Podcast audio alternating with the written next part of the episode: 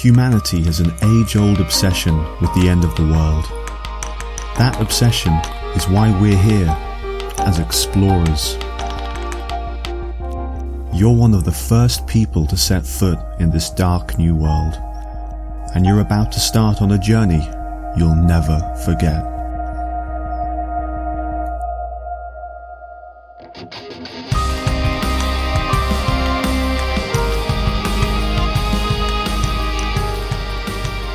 Hello, and welcome to another episode of Ash Tales. So, who would have thought just a few months ago that we'd find ourselves in the midst of a global pandemic?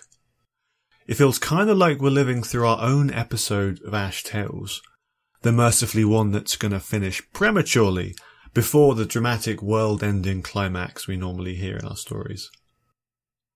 Today's tale hits pretty close to home for those of us that are sheltering in place and trying to flatten the curve. Digging from authors Rhonda Parrish and Pete Aldin is the story of one man and his dog as he retraces his footsteps through a world, a home, and a family that have been changed forever by a deadly disease. Given the state of the world right now, I found it extremely cathartic. It's a melancholy reminder that, yeah, things are bad, but they could be much, much worse. So, on with the story. Here's Digging by Rhonda Parrish and Pete Aldin.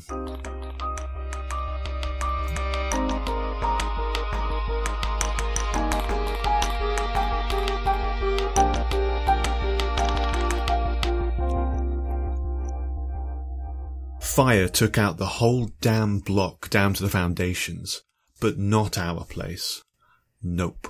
Of course not. I couldn't be that lucky, could I? Three houses left standing for as far as I can see, and one of them had to be ours. My place stares at me from across the street, the window smashed, siding melted and curled, and dares me to cross over to it. Dares me! I feel guilty for wanting it all gone, but I do. I want it wiped off the planet so I can let it go. Never wanted to see it again for as long as I lived. But Sandy, Two years, at least as far as I can figure it. Two goddamned years. Still, I had to come, didn't I? Couldn't let Sandy wander off by herself. Again. She's all I've got now, and it's not her fault she doesn't realize that things have changed. That danger lurks in even the most mundane of places. She can't understand all that. I don't blame her though. Sometimes I have a tough time accepting it myself. I'd woken to the sound of Katie's laughter in the living room and flushed from my belly to my cheekbones with the joy of living. Rolling over, I reached for my wife, just as our daughter came crashing through the bedroom door in a clamour of thrashing limbs and giggling. What? Lily said, covering her head with her pillow, her wedding ring glinting in the early morning light. Surly, sweetie, the alarm pipped a second later. Nope, I sighed. Right on time. A minute later, I stumbled across the kitchen floor in my thick dressing gown, while Katie raced through the kitchen, around and around the island before deciding she needed to pee. The bathroom door slammed behind her, loud enough to summon Armageddon. I flipped on the coffee maker and stood there, swaying and yawning. The dog yipped and, like magic, Katie materialized, opened the sliding door wide and watched her four-legged friend bolt out into an early winter morning. Struck by a wave of incoming cold, I snapped at her to shut the damn door. Katie was startled into inactivity for a second, and then complied, pouting while my gut twinged with guilt at my tone. Come here, pumpkin, I said. She took her time, a finger pressed to her bottom lip, so I stooped and scooped her up, plonking her on the counter, plucking two boxes from the pantry and waggling them before her. Cheerios or Froot Loops? Mummy doesn't want me eating junk on school days, she said, but her eyes were round, hopeful. I remember the same melty feeling in my gut then that I'd had when I first held her. She was so like my wife, that heady mixture of innocence and guile, that transparent way of manipulating. The apple of my eye. I put the Cheerios back, but set the Froot Loops on the bench near the coffee pot. Froot Loops for me then, and broccoli for you. No way, she retorted, then caught my smile and flashed one herself, mischievous, seeing a way to gain the upper hand. You get the broccoli, I get the loopy loops.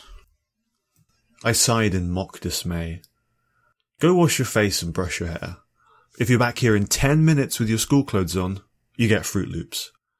Otherwise, my hand crept through the air towards the fridge. Broccoli! She squealed, slipped off the island and bolted for the bathroom, yelling at me not to start counting until the bathroom door was shut. I grinned as the door slammed again and turned to face the counter, snorting coffee fumes. Bringing that coffee any time soon? Lily called from the bedroom. I heaved a mock sigh. Slave to a gaggle of girls, that was my lot. Keeping my two girls happy. Three if you counted the damn dog. January has always been cold enough to freeze the balls off a brass monkey, but this year it's even worse than usual. I expect it's because the city's empty now, more or less. No power running, no heat leaking out of the buildings, and after the fire as well. There's not even many buildings standing to cut the wind. to cut the wind, there's a joke. Nothing cuts the wind. The wind cuts you. Stabs right through you like a goddamn knife. I look over my shoulder at Sandy, checking on her. She's wandering through the rubble, poking at stuff buried in the snow. Probably looking for something to eat. I'm hungry too, but it's a waste of time. Everything here's been burned to ashes. But why stop her? At least it's keeping her busy. I can't believe she brought me back here, of all goddamn places. Maybe there are more lights on behind her big brown eyes than I gave her credit for. The car trip that morning had been a lesson in distraction. With interesting talk radio, people yapping and arguing about global food shortages, wild weather, the growing epidemic, and Katie playing with the dog in the back seat. Shit! The bus came out of nowhere. I hit the brakes and the dog tumbled forward from the rear and almost onto my lap. I arrested her fall with one arm as Katie yelled from the back. Dad! You almost killed her! My heart hammered, my temples throbbed. I hit the gas as the car behind honked and Katie continued to pile on recriminations. Enough! I snapped and she fell silent. If you'd sit still and keep the dog still, I wouldn't be so distracted. I shoved the dog back towards her without looking away from the road. Katie started pouting, but I was okay with that. At least she was quiet so I could concentrate, and by the time we reached the school she'd forgotten to be upset. She climbed out and blew me a kiss from the sidewalk. In apology for snapping at her, I cranked the passenger window down, low enough for her to ruffle the fur on the dog's head. Crossing the street, I'm reminded of all the westerns I read when I was a kid. The asphalt is cracked and buckled with potholes that would swallow a horse, and we're surrounded by ruined and gutted houses. All except mine. It's standing there like a judgment from God.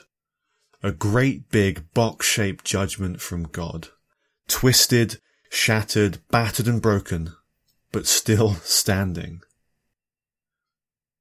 Katie's tricycle sits on what used to be the front lawn. Honest, it's sitting there right where she left it.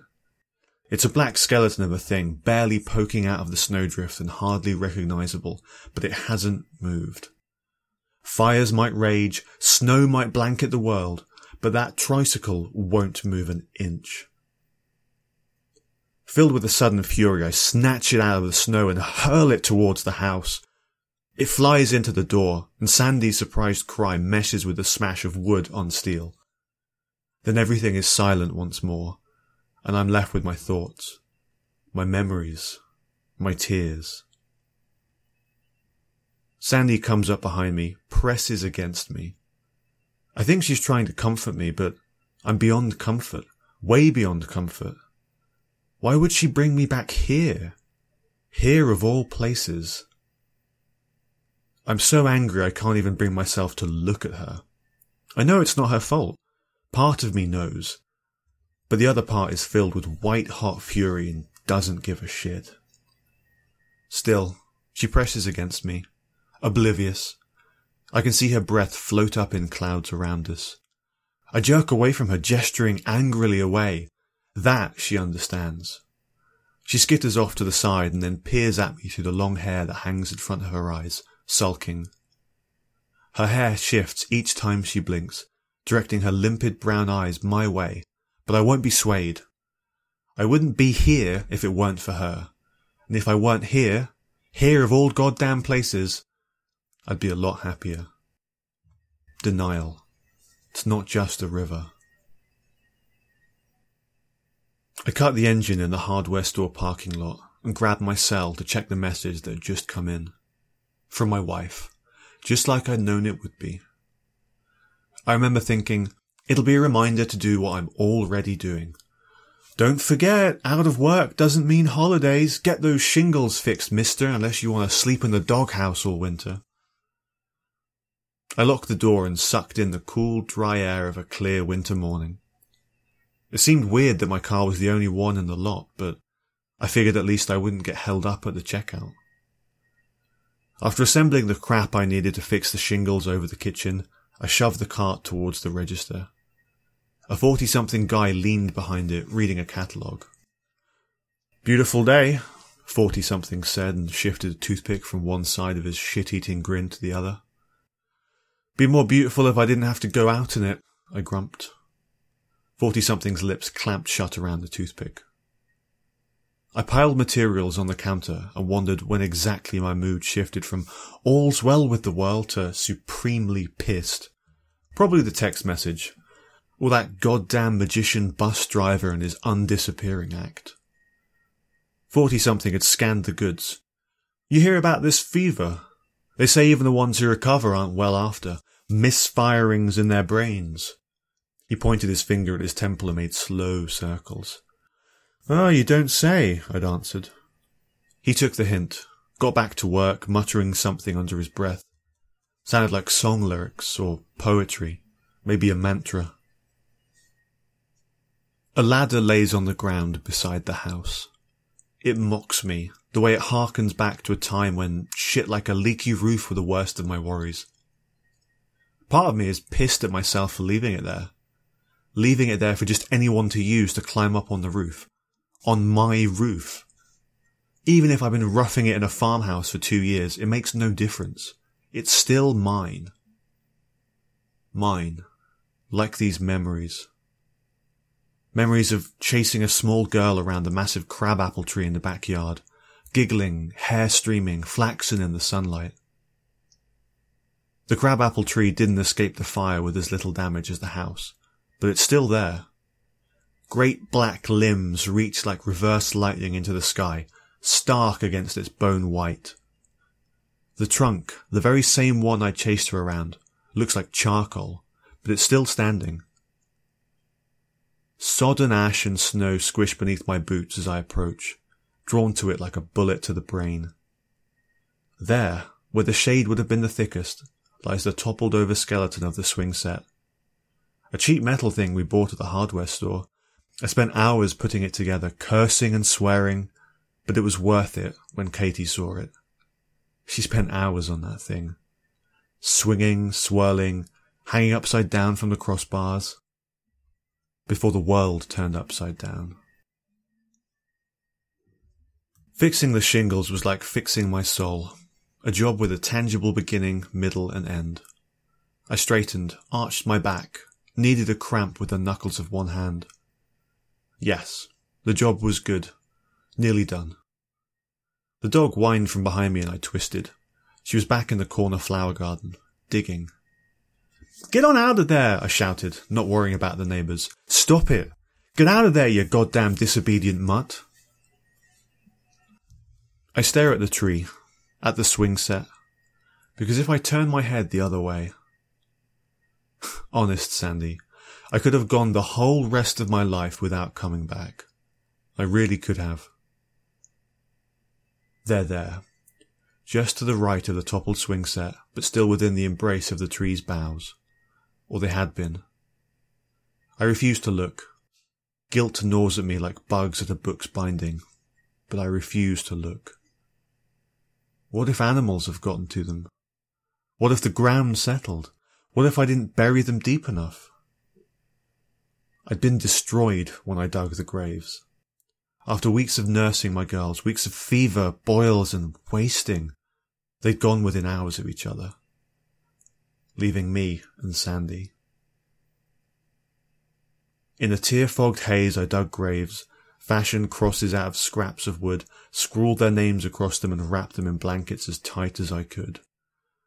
Tight to keep the stink in, to keep the bugs out, tight as a cocoon, just like how Katie used to ask me to tuck her in.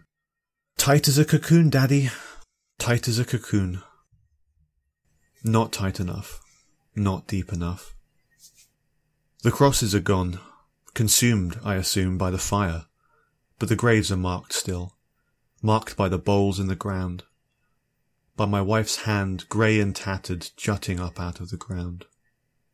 The earth around it, a slushy mix of snow, mud, and ash, is disturbed, dug up. Claw marks scar its surface.